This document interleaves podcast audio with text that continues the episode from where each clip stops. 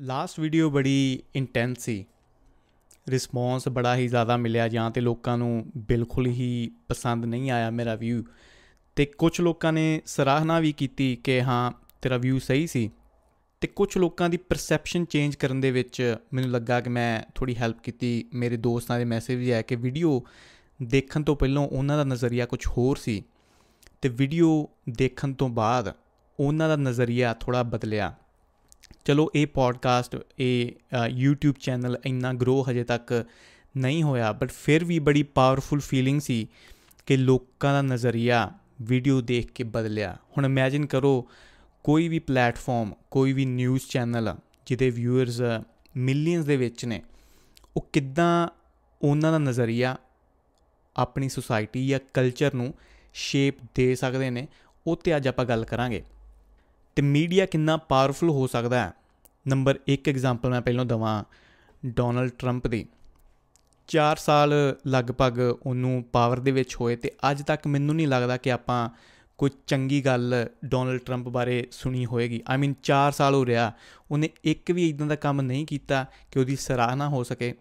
ਕਦੇ ਟਾਈਮ ਲੱਗਾ ਤੇ ਡੋਨਲਡ 트ੰਪ ਤੇ ਆਪਾਂ ਖਾਸ ਐਪੀਸੋਡ ਕਰਾਂਗੇ। ਨੰਬਰ 2 ਜਦੋਂ ਪੰਜਾਬ ਦੇ ਵਿੱਚ ਫਾਰਮਿੰਗ ਪ੍ਰੋਟੈਸਟ ਸ਼ੁਰੂ ਹੋਏ। ਇੱਕ ਸਾਊਥ ਇੰਡੀਅਨ ਫਰੈਂਡ ਦਾ ਮੈਨੂੰ ਆ ਕੇ ਪੁੱਛਣਾ ਕਿ ਪੰਜਾਬ 'ਚ ਕੀ ਰੌਲਾ ਪਿਆ ਹੋਇਆ ਹੈ?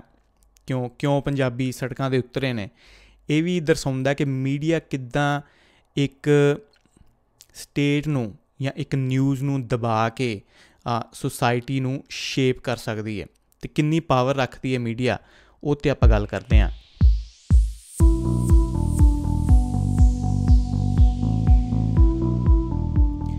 ਕਾਕਾਬਲੀ ਪੋਡਕਾਸਟ ਇੱਕ ਵਾਰ ਫਿਰ ਤੋਂ ਮੈਂ ਸਾਰਿਆਂ ਦਾ ਸਵਾਗਤ ਕਰਦਾ ਤਿੰਨ ਜਨਰੇਸ਼ਨਾਂ ਮੈਂ ਦੇਖਦਾ ਪਹਿਲੀ ਜਨਰੇਸ਼ਨ ਆਪਣੇ ਦਾਦਾ ਦਾਦੀ ਦੀ, ਜਦੋਂ ਉਹ ਖਬਰ ਲੈਂਦੇ ਸੀ ਨਿਊਜ਼ਪੇਪਰ ਦੇ ਵਿੱਚੋਂ।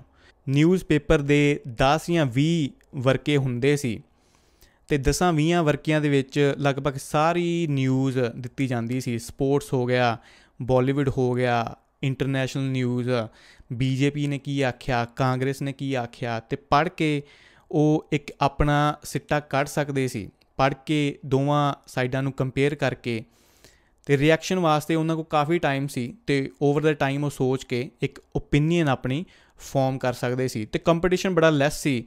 ਦੋ ਜਾਂ ਤਿੰਨ ਅਖਬਾਰਾਂ ਹੋਣਗੀਆਂ ਉਸ ਟਾਈਮ ਅਜੀਤ ਜਗਬਾਣੀ। ਤੇ ਕਈਆਂ ਘਰਾਂ ਦੇ ਵਿੱਚ ਦੋਵੇਂ ਜਾਂ ਤਿੰਨੇ ਅਖਬਾਰਾਂ ਹੁੰਦੀਆਂ ਸੀ ਤਾਂ ਕਿ ਉਹ ਸਾਰਾ ਜੋ ਵੀ ਸੁਸਾਇਟੀ ਦੇ ਵਿੱਚ ਚੱਲ ਰਿਹਾ, ਉਹ ਪੜ ਸਕਣ। ਦੂਜੀ ਜਨਰੇਸ਼ਨ ਆਪਣੇ ਪੇਰੈਂਟਸ ਆਪਣੇ ਮੰਮੀ, ਡੈਡੀ, ਉਹਨਾਂ ਦੀ ਜਨਰੇਸ਼ਨ ਨੇ ਨਿਊਜ਼ ਲੈਣੀ ਸ਼ੁਰੂ ਕੀਤੀ ਟੀਵੀ ਦੇ ਵਿੱਚੋਂ। ਹੁਣ ਕੰਪੀਟੀਸ਼ਨ ਥੋੜਾ ਵੱਧ ਗਿਆ ਤੇ ਹੁਣ ਉਹੀ ਨਿਊਜ਼ ਚੈਨਲ ਅੱਗੇ ਸੀ ਜੋ ਸਭ ਤੋਂ ਪਹਿਲਾਂ ਖਬਰ ਦੇਵੇ। ਸਭ ਤੋਂ ਪਹਿਲਾਂ ਖਬਰ ਦੇਣ ਦੇ ਵਿੱਚ ਪ੍ਰੋਬਲਮ ਇਹ ਸੀ ਕਿ ਜੋ ਤੱਥਾਂ ਦੀ, ਜੋ ਫੈਕਟ ਚੈਕਿੰਗ ਹੈ, ਉਹ ਬੜੀ ਘਟ ਗਈ। ਕਿਉਂਕਿ ਕੰਪੀਟੀਸ਼ਨ ਹਾਈ ਸੀ, ਸਭ ਤੋਂ ਪਹਿਲਾਂ, ਸਭ ਤੋਂ ਅੱਗੇ ਰਹਿਣਾ ਜ਼ਿਆਦਾ ਜ਼ਰੂਰੀ ਸੀ। ਹੁਣ ਆਉਂਦੀ ਏ ਆਪਣੀ ਜਨਰੇਸ਼ਨ ਜਿਹੜੀ ਹਰੇਕ ਚੀਜ਼ ਆਪਣੀ ਸਕਰੀਨਾਂ ਦੇ ਵਿੱਚੋਂ ਲੈਂਦੀ ਹੈ ਮੇਰੇ ਖਿਆਲ ਕੋਈ ਹੀ ਹੋਏਗਾ ਜੋ ਹੁਣ ਟੀਵੀ ਦੇਖਦਾ ਹੈ। ਹੁਣ ਕੰਪੀਟੀਸ਼ਨ ਫੋਨਾਂ ਤੇ ਬੜਾ ਹਾਈ ਹੋ ਗਿਆ। ਹਰ ਚੀਜ਼ ਫ੍ਰੀ ਮਿਲਦੀ ਹੈ ਤੇ ਮੈਂ ਮੰਨਦਾ ਕਿ ਨਿਊਜ਼ ਚੈਨਲਾਂ ਫੇਸਬੁੱਕ ਇੰਸਟਾ ਸਨੈਪਚੈਟ ਦੇ ਨਾਲ ਨਾਲ ਹਰੇਕ ਬੰਦਾ ਜੋ ਇਨਵੋਲਡ ਹੈ ਜੇ ਦੇਖ ਵੀ ਰਿਹਾ, ਉਹ ਵੀ ਇੱਕ ਮੀਡੀਆ ਹੀ ਹੈ ਹੁਣ ਸਿਚੁਏਸ਼ਨ ਕੀ ਹੈ ਕਿ ਜੋ ਕਮਰੇ ਦੇ ਵਿੱਚ ਦੋ ਜਣੇ ਬੈਠੇ ਨੇ, ਭਾਵੇਂ ਦੋਸਤ ਨੇ ਬੜੇ ਗੂੜੇ ਉਹ ਦੋਵੇਂ ਅਲੱਗ-ਅਲੱਗ ਦੁਨੀਆ ਨੂੰ ਬਿਲੋਂਗ ਕਰਦੇ ਨੇ। ਮੈਟਰ ਕਰਦਾ ਹੈ ਕਿ ਉਹਨਾਂ ਦੀ ਏਜ ਕੀ ਹੈ ਉਹਨਾਂ ਦੀ ਲੋਕੇਸ਼ਨ ਕੀ ਹੈ ਜਿੱਥੇ ਬੈਠ ਕੇ ਉਹ ਨਿਊਜ਼ ਲੈ ਰਹੇ ਨੇ ਤੇ ਉਹ ਕਿਹੜੇ ਲੋਕਾਂ ਨੂੰ ਫੋਲੋ ਕਰਦੇ ਨੇ ਇੰਸਟਾ ਤੇ ਫੇਸਬੁੱਕ ਦੇ ਉੱਤੇ? ਤੇ ਉਹ ਸਾਰੀਆਂ ਚੀਜ਼ਾਂ ਨੂੰ, ਇਹ ਸਾਰੇ ਫੈਕਟਰਾਂ ਨੂੰ ਮਿਲਾ ਕੇ ਫੇਸਬੁੱਕ ਇੰਸਟਾ ਜਾਂ ਹੋਰ ਪਲੇਟਫਾਰਮ ਡਿਸਾਈਡ ਕਰਦੇ ਨੇ ਕਿ ਆਪਾਂ ਨੂੰ ਕਿਹੜੀ ਨਿਊਜ਼ ਪੇਸ਼ ਕੀਤੀ ਜਾਵੇ। ਚਲੋ ਆਪਾਂ ਐਕਟਰਸ ਨੂੰ ਫੋਲੋ ਕਰਦੇ ਆਂ ਜਾਂ ਗੱਡੀਆਂ ਨੂੰ, ਗੱਡੀਆਂ ਦੇ ਪੇਜ ਫੋਲੋ ਕਰਦੇ ਆਂ ਉਹ ਮੈਟਰ ਨਹੀਂ ਕਰਦਾ। ਬਟ ਜਦੋਂ ਆਪਾਂ ਸੀਰੀਅਸ ਨਿਊਜ਼ ਵੀ ਇਹੀ ਪਲੇਟਫਾਰਮਾਂ 'ਚ ਲੈਨੇ ਆ ਇਹ ਇੱਕ ਦਿੱਕਤ ਹੈ। ਜਦੋਂ ਆਪਾਂ ਕਹਿੰਦੇ ਆ ਕਿ ਹਰ ਚੀਜ਼ ਫ੍ਰੀ ਹੈ, ਆਪਾਂ ਇੰਜੋਏ ਕਰਦੇ ਆ ਫੇਸਬੁੱਕ ਫ੍ਰੀ ਹੈ ਸਨੈਪਚੈਟ ਫ੍ਰੀ ਹੈ ਇੰਸਟਾ ਫ੍ਰੀ ਹੈ ਬਟ ਨਹੀਂ। ਜਦੋਂ ਆਪਾਂ ਫ੍ਰੀ ਚੀਜ਼ਾਂ ਨੂੰ ਕੰਜ਼ਿਊਮ ਕਰਦੇ ਆ ਤੇ ਆਪਾਂ ਪ੍ਰੋਡਕਟ ਬਣ ਜਾਂਦੇ ਆ ਹੁਣ ਇਹ ਸਾਰੇ ਪਲੇਟਫਾਰਮ ਆਪਣੀ ਅਟੈਂਸ਼ਨ ਵਾਸਤੇ ਲੜ ਰਹੇ ਨੇ। ਹਰੇਕ ਤੁਸੀਂ ਨਿਊਜ਼ ਪੜੋ ਹੈਡਲਾਈਨਸ ਇੰਨੀਆਂ ਮਸਾਲੇਦਾਰ ਹੁੰਦੀਆਂ, ਇੰਨੀਆਂ ਸਨਸਨੀ ਵਾਲੀਆਂ ਹੁੰਦੀਆਂ ਕਿ ਮੈਂ ਕਈਆਂ ਤੇ ਕਲਿੱਕ ਵੀ ਕੀਤਾ ਤੇ ਉਹਨਾਂ ਦੇ ਅੰਦਰ ਕੁਝ ਨਹੀਂ ਹੁੰਦਾ, ਬਿਲਕੁਲ ਨਾਰਮਲ ਸਪੀਚ ਹੁੰਦੀ ਹੈ। ਬਟ ਹੈਡਲਾਈਨ ਇਦਾਂ ਦਿੱਤੀ ਜਾਂਦੀ ਹੈ ਕਿ ਉਹ ਤੁਹਾਨੂੰ ਪਹਿਲਾਂ ਹੀ ਗੁੱਸਾ ਚੜਾ ਦਿੰਦੀ ਹੈ ਜਾਂ ਪਹਿਲਾਂ ਹੀ ਸਨਸਨੀ ਵਾਲੀ ਫੀਲਿੰਗ ਤੁਹਾਡੇ 'ਚ ਲੈ ਆਉਂਦੀ ਹੈ ਕਿ ਇਹ ਨੌਜਵਾਨ ਨੇ ਇਦਾਂ ਕਹਿਤਾ ਇਹ ਨੌਜਵਾਨ ਨੇ ਕੀਤਾ ਵੱਡਾ ਖੁਲਾਸਾ, ਬੱਬੂ ਮਾਨ ਜਾਂ ਕੋਈ ਹੋਰ ਸਿੰਗਰ ਨੇ ਜੜ ਦਿੱਤਾ ਵੱਡਾ ਕੋਕਾ। ਮਤਲਬ ਇਹ ਹੈਡਲਾਈਨਸ ਇਦਾਂ ਡਿਜ਼ਾਈਨ ਕੀਤੀਆਂ ਗਈਆਂ ਨੇ ਕਿ ਆਪਣੇ ਇਮੋਸ਼ਨਸ ਨੂੰ ਟ੍ਰਿਗਰ ਕਰਨ, ਜਾਂ ਤੇ ਆਪਾਂ ਨੂੰ ਗੁੱਸਾ ਚੜਾਉਣ ਜਾਂ ਆਪਣੀ ਇਨਸਿਕਿਉਰਿਟੀਜ਼ ਦੀਆਂ ਪੁਸ਼ਟੀ ਕਰਨ। ਬੜੀ ਟੈਂਪਟੇਸ਼ਨ ਹੁੰਦੀ ਹੈ ਇਦਾਂ ਦੀ ਹੈਡਲਾਈਨਸ ਪੜ੍ਹ ਕੇ ਬਟ ਖਬਰ ਸੁਣੋ ਤੇ ਖਬਰ ਦੇ ਵਿੱਚ ਕੋਈ ਜ਼ਿਆਦਾ ਤੱਥ ਨਹੀਂ ਹੁੰਦੇ, ਜਾਂ ਇਦਾਂ ਦੀ ਕੋਈ ਵੀ ਚੀਜ਼ ਨਹੀਂ ਹੁੰਦੀ ਜੋ ਆਪਣੀ ਲਾਈਫ ਨੂੰ ਇੰਪਰੂਵ ਕਰੇ। ਸਿਰਫ ਆਪਣੀ ਅਟੈਂਸ਼ਨ ਲੈਣ ਦੇ ਖਾਤਰ ਇਦਾਂ ਦੀਆਂ ਹੈਡਲਾਈਨਸ ਘੜੀਆਂ ਜਾਂਦੀਆਂ ਨੇ। ਜਦੋਂ ਓਵਰ ਟਾਈਮ ਇਦਾਂ ਦੀਆਂ ਨਿਊਜ਼ ਤੁਸੀਂ ਸੁਣਦੇ ਹੋ ਜਾਂ ਇਦਾਂ ਦੀਆਂ ਹੈਡਲਾਈਨਸ ਤੁਸੀਂ ਪੜ੍ਹਦੇ ਰਹਿੰਦੇ ਹੋ ਤੇ ਤੁਸੀਂ ਇਹਨਾਂ ਦੇ ਆਦੀ ਹੋ ਜਾਂਦੇ ਹੋ, ਉਸ ਤੋਂ ਬਾਅਦ ਜੇ ਕੋਈ ਵੀ ਨਾਰਮਲ ਨਿਊਜ਼ ਹੋਏਗੀ, ਤੁਹਾਨੂੰ ਬਿਲਕੁਲ ਉੱਚ ਇੰਟਰਸਟ ਨਹੀਂ ਹੋਏਗਾ। ਤੁਸੀਂ ਹਮੇਸ਼ਾ ਚਾਹੋਗੇ ਕਿ ਕੁਝ ਮਸਾਲੇਦਾਰ ਕੁਝ ਸਨਸਨੀ ਵਾਲੀ ਤੁਸੀਂ ਖਬਰ ਸੁਣੋ। ਤੇ ਮੈਂ ਮੰਨਦਾ ਕਿ ਹੁਣ ਇਨਫੋਰਮੇਸ਼ਨ ਆਪਣੇ ਕੋਲ ਇੰਨੀ ਜ਼ਿਆਦੀ ਹੈ। ਇਨਫੋਰਮੇਸ਼ਨ ਆਪਾਂ ਹਰ ਤਰ੍ਹਾਂ ਦੀ ਐਕਸੈਸ ਕਰ ਸਕਦੇ ਹਾਂ ਤੇ ਇਹ ਸਾਰੀ ਇਨਫੋਰਮੇਸ਼ਨ ਨੂੰ ਲੋਕਾਂ ਨੂੰ ਕੋਲ ਲਿਆਉਣ ਦਾ ਕੰਮ ਕਰਨਾ ਚਾਹੀਦਾ ਬਟ ਬਿਲਕੁਲ ਆਪੋਜ਼ਿਟ ਹੋ ਰਿਹਾ ਹੈ। ਜ਼ਿਆਦੀ ਇਨਫੋਰਮੇਸ਼ਨ ਮੈਨੂੰ ਲੱਗਦਾ ਹੈ ਕਿ ਲੋਕੀ ਹੋਰ ਵੀ ਦੂਰ ਜਾ ਰਹੇ ਨੇ। ਜਦੋਂ ਤੁਸੀਂ ਇੱਕ ਤਰ੍ਹਾਂ ਦੀ ਵੀਡੀਓ ਦੇਖਣਾ ਸ਼ੁਰੂ ਕਰ ਦਿੰਦੇ ਹੋ ਜਾਂ ਇੱਕ ਤਰ੍ਹਾਂ ਦੀ ਨਿਊਜ਼ ਦੇਖਣਾ ਸ਼ੁਰੂ ਕਰ ਦਿੰਦੇ ਹੋ ਤੇ ਇਦਾਂ ਦੇ ਪਲੇਟਫਾਰਮ ਤੁਹਾਨੂੰ ਉਦਾਂ ਦੀਆਂ ਹੀ ਖਬਰਾਂ ਹੋਰ ਦਿੰਦੇ ਨੇ ਤੇ ਲੋਕੀ ਆਪਣੀ ਓਪੀਨੀਅਨ ਸ਼ੇਪ ਕਰ ਲੈਂਦੇ ਨੇ, ਆਪਣੀ ਓਪੀਨੀਅਨ ਬਣਾ ਲੈਂਦੇ ਨੇ। ਇੱਕ ਇੱਕ ਤਰ੍ਹਾਂ ਦੀ ਵੀਡੀਓ ਹੀ ਦੇਖ ਕੇ। ਜਿੱਦਾਂ ਹੁਣ ਮੈਂ ਕਈ ਲੋਕਾਂ ਨਾਲ ਕੋਵਿਡ 19 ਦੀ ਗੱਲ ਕਰਾਂ ਤੇ ਕੁਝ ਲੋਕੀ ਮੰਨਦੇ ਨੇ ਜੀ ਬਹੁਤ ਜ਼ਿਆਦਾ ਖਤਰਨਾਕ ਹੈ ਤੇ ਕੁਝ ਲੋਕੀ ਮੰਨਦੇ ਨੇ ਇਹ ਸਿਰਫ ਅਫਵਾਹ ਹੈ। ਮਤਲਬ ਇਹ ਦੋਵਾਂ ਸਾਈਡਾਂ ਦੇ ਵਿੱਚ ਤੁਸੀਂ ਦੇਖ ਸਕਦੇ ਹੋ ਕਿੰਨਾ ਖਤਰਾ ਹੈ। ਜਿਹੜੀ ਸਾਈਡ ਮੰਨਦੀ ਹੈ ਜੀ ਬਹੁਤ ਜ਼ਿਆਦਾ ਖਤਰਨਾਕ ਹੈ ਕੋਵਿਡ 19 ਉਹ ਘਰੋਂ ਬਾਹਰ ਨਿਕਲੇਗੀ ਹੀ ਨਹੀਂ। ਤੇ ਜਿਹੜੀ ਸਾਈਡ ਕਹਿੰਦੀ ਹੈ ਜੀ ਕੋਵਿਡ ਸਿਰਫ ਅਫਵਾਹ ਹੈ, ਉਹ ਕਿੰਨੇ ਜਾਣਿਆਂ ਨੂੰ ਅੱਗੇ ਕੋਵਿਡ ਫਲਾ ਸਕਦੀ ਹੈ? ਤੇ ਕੋਈ ਵੀ ਇਹ ਨਹੀਂ ਕਹਿੰਦਾ ਕਿ ਮੈਨੂੰ ਨਹੀਂ ਪਤਾ। ਜਦੋਂ ਤੁਸੀਂ ਕਹਿੰਦੇ ਹੋ ਕਿ ਮੈਨੂੰ ਨਹੀਂ ਪਤਾ, ਤੁਸੀਂ ਐਟਲੀਸਟ ਰਿਸਰਚ ਤੇ ਕਰੋਗੇ ਬਟ ਨਹੀਂ, ਆਪਾਂ ਇੱਕ ਜਾਂ ਦੋ ਵੀਡੀਓ ਦੇਖ ਕੇ ਆਪਣੀ ਓਪੀਨੀਅਨ ਨੂੰ ਫਾਰਮ ਕਰ ਲੈਨੇ ਆ ਆਪਣੀ ਓਪੀਨੀਅਨ ਬਣਾ ਲੈਨੇ ਆ ਤੇ ਲੋਕਾਂ ਨੂੰ ਇਹ ਕੰਸੀਡਰ ਕਰਨਾ ਚਾਹੀਦਾ ਹੈ ਕਿ ਜੋ ਵੀਡੀਓ ਬਣਾ ਰਿਹਾ ਹੈ ਜਾਂ ਜੋ ਨਿਊਜ਼ ਦੇ ਰਿਹਾ ਹੈ, ਉਹ ਵੀ ਇੱਕ ਇਨਸਾਨ ਹੀ ਹੈ। ਉਹ ਵੀ ਕਿਤੇ ਨਾ ਕਿਤੇ ਗਲਤੀ ਕਰ ਸਕਦਾ ਹੈ। ਚਲੋ, ਜਿੱਦਾਂ ਮੈਂ ਕਿਹਾ ਕਿ ਆਪਾਂ ਜਦੋਂ ਇੱਕ ਵੀਡੀਓ ਦੇਖਦੇ ਆ ਆਪਾਂ ਨੂੰ ਉਦਾਂ ਦੀਆਂ ਹੀ ਵੀਡੀਓਜ਼ ਉਦਾਂ ਦੀਆਂ ਹੀ ਨਿਊਜ਼ ਉਦਾਂ ਦੀਆਂ ਹੀ ਖਬਰਾਂ ਹਮੇਸ਼ਾ ਮਿਲਦੀਆਂ ਰਹਿੰਦੀਆਂ ਤੇ ਆਪਾਂ ਕੋਸ਼ਿਸ਼ ਨਹੀਂ ਕਰਦੇ ਦੂਜੀ ਨਿਊਜ਼ ਦੇਖਣ ਦੀ, ਕਿਉਂਕਿ ਮੀਡੀਆ ਆਪਾਂ ਨੂੰ ਉਹੀ ਚੀਜ਼ ਜ਼ਿਆਦਾ ਮਸਾਲੇ ਨਾਲ ਵਾਰ-ਵਾਰ ਦਿਖਾ ਰਿਹਾ ਤੇ ਆਪਾਂ ਉਹੀ ਚੀਜ਼ ਵਾਰ-ਵਾਰ ਦੇਖ ਰਹੇ ਆ ਮੀਡੀਆ ਦਾ ਹੋਲ ਆਈਡੀਆ ਇਹੀ ਹੈ ਤੁਹਾਡੀ ਅਟੈਂਸ਼ਨ ਨੂੰ ਲੈਣਾ ਤਾਈਓ ਇਦਾਂ ਦੀਆਂ ਹੈਡਲਾਈਨਾਂ ਪਾਈਆਂ ਜਾਂਦੀਆਂ। ਮੀਡੀਆ ਬਿਲਕੁਲ ਵੀ ਆਬਲੀਗੇਟਿਡ ਨਹੀਂ ਹੈ ਕਿਸੇ ਵੀ ਇਸ਼ੂ ਨੂੰ ਰਿਜ਼ੋਲਵ ਕਰਨ ਦੇ ਵਿੱਚ। ਐਜ਼ ਲੌਂਗ ਐਜ਼ ਤੁਸੀਂ ਉਹਨਾਂ ਦੀ ਵੀਡੀਓ ਦੇਖਦੇ ਹੋ, ਉਹ ਖੁਸ਼ ਨੇ। ਉਹ ਭਾਵੇਂ ਇਨਫੋਰਮੇਸ਼ਨ ਗਲਤ ਹੋਵੇ ਜਾਂ ਸਹੀ ਹੋਵੇ, ਤੁਹਾਡੀ ਅਟੈਂਸ਼ਨ ਜਿੰਨਾ ਚਿਰ ਉਹਨਾਂ ਦੀ ਵੀਡੀਓ ਤੇ ਹੈ, ਉਹਨਾਂ ਦੀ ਨਿਊਜ਼ ਤੇ ਹੈ, ਉਹ ਪੈਸੇ ਬਣਾ ਰਹੇ ਨੇ। ਕਿਉਂਕਿ ਹੁਣ ਨਿਊਜ਼ ਚੈਨਲਾਂ ਦੇ ਵਿੱਚ ਜਾਂ ਸਹੀ ਨਿਊਜ਼ ਦੇਣ ਦੇ ਵਿੱਚ ਕੋਈ ਵੀ ਜ਼ਿਆਦਾ ਪੈਸੇ ਨਹੀਂ ਬਣਾਉਂਦਾ, ਕਿਉਂਕਿ ਆਪਾਂ ਚੰਗੀਆਂ ਨਿਊਜ਼ ਸੁਣਨ ਦੇ ਵਿੱਚ ਇੰਟਰਸਟਿਡ ਹੈ ਹੀ ਨਹੀਂ। ਕਿਉਂਕਿ ਜਿੱਦਾਂ ਮੈਂ ਕਿਹਾ ਕਿ ਹਰੇਕ ਚੀਜ਼ ਫ੍ਰੀ ਹੈ, ਆਪਾਂ ਨੂੰ ਫ੍ਰੀ ਦੀਆਂ ਖਬਰਾਂ ਸੁਣਨਾ ਹੀ ਪਸੰਦ ਹੈ, ਜਿਹਦੇ ਵਿੱਚ ਜ਼ਿਆਦਾ ਮਸਾਲਾ ਹੋਵੇ ਤੇ ਉਦਾਂ ਦੀਆਂ ਚੀਜ਼ਾਂ ਹੀ ਆਪਾਂ ਨੂੰ ਪੇਸ਼ ਕੀਤੀਆਂ ਜਾ ਰਹੀਆਂ। ਚਲੋ, ਇਹ ਹੋਈ ਪਲੇਟਫਾਰਮਸ ਦੀ ਗੱਲ, ਇਹ ਹੋਈ ਨਿਊਜ਼ ਚੈਨਲਾਂ ਦੀ ਗੱਲ ਜਾਂ YouTube ਦੀ ਗੱਲ। ਹੁਣ ਮੈਂ ਕਰਦਾ ਲੋਕਾਂ ਦੀ ਗੱਲ। ਜਦੋਂ ਮੈਂ ਸ਼ੁਰੂ ਵੀਡੀਓ ਕੀਤੀ ਤੇ ਮੈਂ ਕਿਹਾ ਕਿ ਹਰੇਕ ਬੰਦਾ ਹੁਣ ਮੀਡੀਆ ਹੈ ਹਰੇਕ ਜਾਣਾ ਜੋ ਵੀ ਫੇਸਬੁੱਕ ਜਾਂ ਸੋਸ਼ਲ ਮੀਡੀਆ ਜਾਂ YouTube ਤੇ ਬੈਠਾ ਹੈ ਉਹ ਸਾਰੇ ਮੀਡੀਆ ਨੇ, ਕਿਦਾਂ?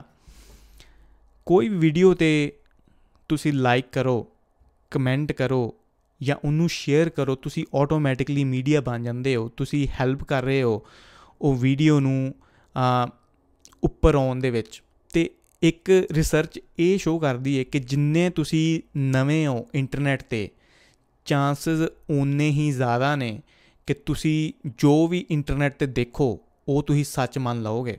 ਬਟ ਇਹਦਾ ਮਤਲਬ ਇਹ ਨਹੀਂ ਕਿ ਜੇ ਤੁਸੀਂ ਇੰਟਰਨੈਟ ਤੇ ਪੁਰਾਣੇ ਹੋ, ਤੁਸੀਂ ਇਮਿਊਨ ਹੋ।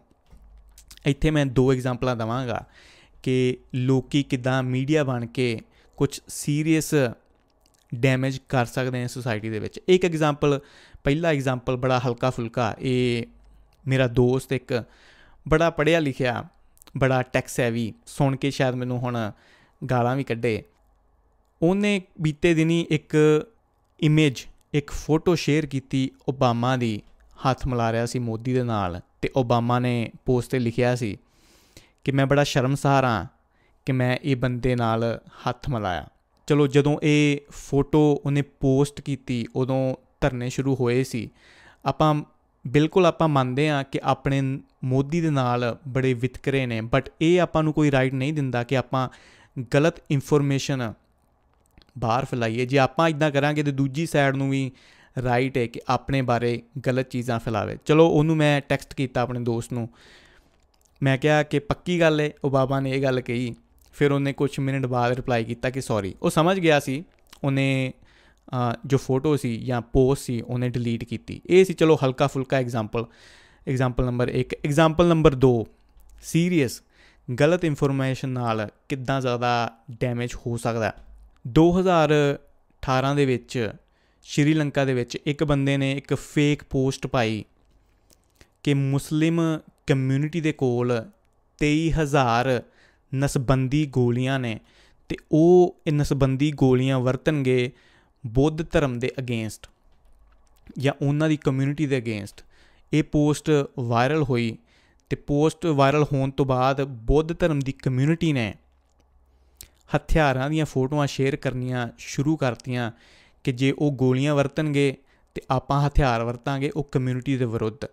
ਤੇ 3 ਦਿਨਾਂ ਦੇ ਅੰਦਰ ਅੰਦਰ ਦੰਗੇ ਹੋਣੇ ਸ਼੍ਰੀਲੰਕਾ 'ਚ ਸ਼ੁਰੂ ਹੋ ਗਏ, ਮੁਸਲਮਾਨਾਂ ਦੇ ਘਰ ਸਾੜੇ ਗਏ ਮਸਜਿਦ ਨੂੰ ਸਾੜ ਦਿੱਤਾ ਗਿਆ, ਲੋਕਾਂ ਨੂੰ ਕੁੱਟਿਆ ਗਿਆ, ਬੀਟ ਕੀਤਾ ਗਿਆ ਤੇ ਇੱਕ ਆਦਮੀ ਨੂੰ ਜ਼ਿੰਦਾ ਵੀ ਸਾੜਿਆ। ਤੇ ਇਹ ਇਤੋਂ ਤੁਸੀਂ ਜਾਣ ਸਕਦੇ ਹੋ ਕਿ ਇੱਕ ਫੇਕ ਪੋਸਟ ਕਿੰਨਾ ਜ਼ਿਆਦਾ ਡੈਮੇਜ ਕਰ ਸਕਦੀ ਹੈ ਸੋਸਾਇਟੀ ਦੇ ਵਿੱਚ।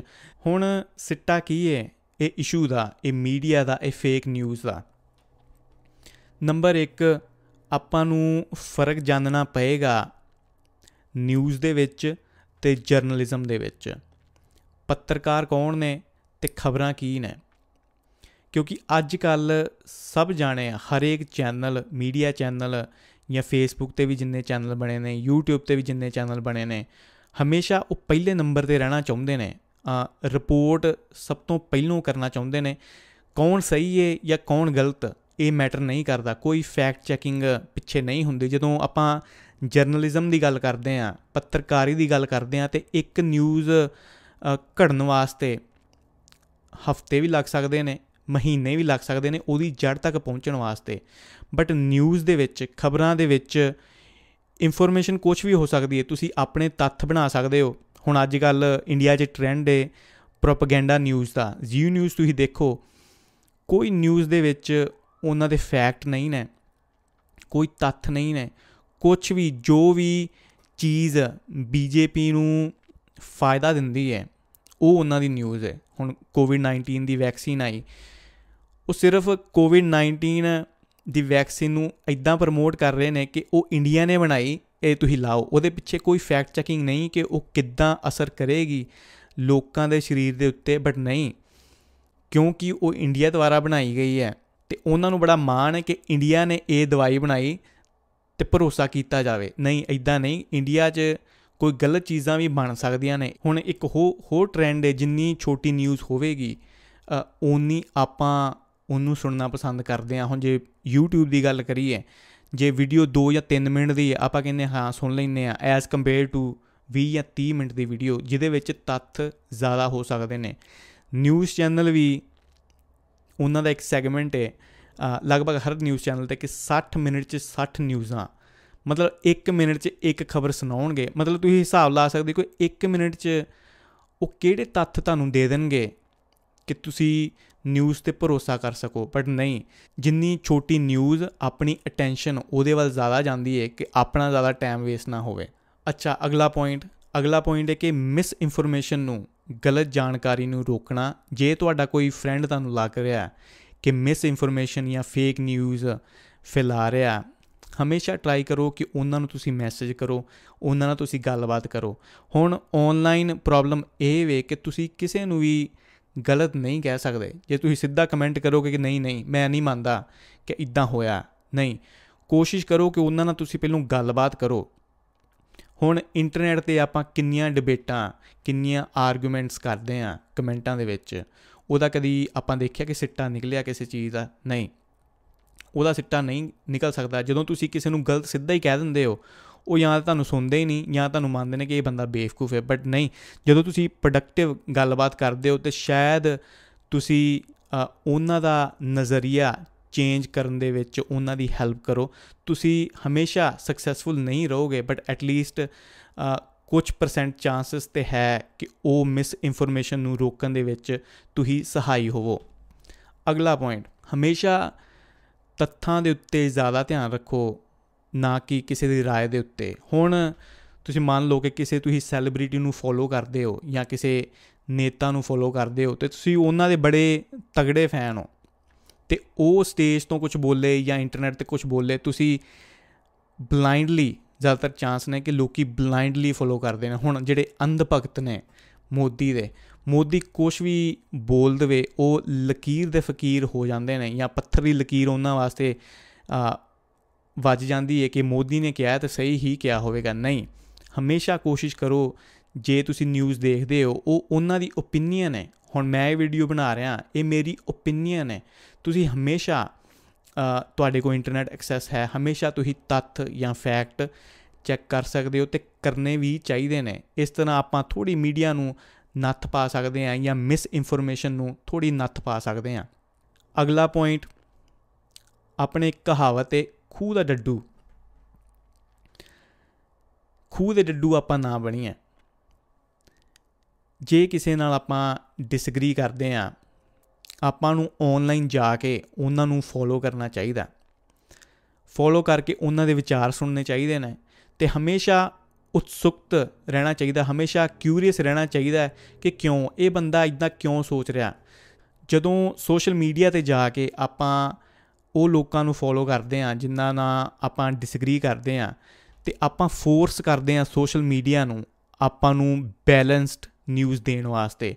ਜਿੱਥੇ ਆਪਾਂ ਨੂੰ ਅਗਰੀ ਵਾਲੀ ਨਿਊਜ਼ ਵੀ ਆ ਰਹੀ ਹੈ ਡਿਸਐਗਰੀ ਵਾਲੀ ਨਿਊਜ਼ ਵੀ ਆ ਰਹੀ ਹੈ, ਆਪਾਂ ਦੋਵਾਂ ਨੂੰ ਦੇਖ ਕੇ, ਦੋਵਾਂ ਨੂੰ ਸੁਣ ਕੇ, ਪਰਖ ਕੇ ਇੱਕ ਨੌਨ ਬਾਇਸਡ ਓਪੀਨੀਅਨ ਆਪਣੀ ਫਾਰਮ ਕਰ ਸਕਦੇ ਆ ਪੋਜ਼ਿਟਿਵ 네ਗੇਟਿਵ ਤੇ ਹਮੇਸ਼ਾ ਫੈਕਟ ਚੈੱਕ ਕਰਕੇ ਹੀ, ਦੋਵਾਂ ਸਾਈਡਾਂ ਚੈੱਕ ਕਰਕੇ ਹੀ ਆਪਾਂ ਨੂੰ ਆਪਣੀ ਓਪੀਨੀਅਨ ਫਾਰਮ ਕਰਨੀ ਚਾਹੀਦੀ ਹੈ। ਤੇ ਮੈਂ ਕਹਾਂਗਾ ਕਿ ਆਪਣੇ ਖੂਹ ਚੋਂ ਹਮੇਸ਼ਾ ਲੋਕਾਂ ਨੂੰ ਬਾਹਰ ਨਿਕਲਣਾ ਚਾਹੀਦਾ ਅਗਲਾ ਪੁਆਇੰਟ ਇੰਟਰਨੈਸ਼ਨਲ ਨਿਊਜ਼ ਨੂੰ ਫੋਲੋ ਕਰਨਾ। ਇੰਟਰਨੈਸ਼ਨਲ ਨਿਊਜ਼ ਦੀਆਂ ਵੀਡੀਓਜ਼ ਦੇਖਣਾ, ਇਹ ਬੜਾ ਇੱਕ ਵਧੀਆ ਵਿਊ ਪੁਆਇੰਟ ਰਹਿੰਦਾ ਹੈ ਕਿ ਆਪਾਂ ਕਿੱਥੇ ਖੜੇ ਆ ਪੂਰੀ ਦੁਨੀਆ ਦੇ ਵਿੱਚ। ਘਰੇ ਰਹਿ ਕੇ ਜਾਂ ਆਪਣੇ ਦੇਸ਼ ਦੇ ਵਿੱਚ ਰਹਿ ਕੇ ਆਪਣੇ ਦੇਸ਼ ਦੇ ਚੈਨਲਾਂ ਨੂੰ ਹੀ ਸੁਣਨਾ, ਉਹ ਆਪਾਂ ਨੂੰ ਇਦਾਂ ਦਾ ਵਿਊ ਨਹੀਂ ਦਿੰਦਾ ਜੋ ਆਪਾਂ ਨੂੰ ਇੰਟਰਨੈਸ਼ਨਲ ਮੀਡੀਆ ਦੇ ਸਕਦਾ ਤੇ ਇੰਟਰਨੈਸ਼ਨਲ ਮੀਡੀਆ ਨੂੰ ਸੁਣਨਾ ਤੇ ਇਹ ਵੀ ਸੁਣਨਾ ਕਿ ਦੂਜੇ ਲੋਕੀ ਆਪਣੇ ਬਾਰੇ ਕੀ ਸੋਚਦੇ ਨੇ ਜਾਂ ਕਿੱਦਾਂ ਦੇਖਦੇ ਨੇ, ਇਹ ਵੀ ਥੋੜਾ ਹੈਲਪਫੁਲ ਹੋ ਸਕਦਾ ਹੈ ਆਪਣੇ ਵਿਊ ਨੂੰ ਚੇਂਜ ਕਰਨ ਦੇ ਵਿੱਚ।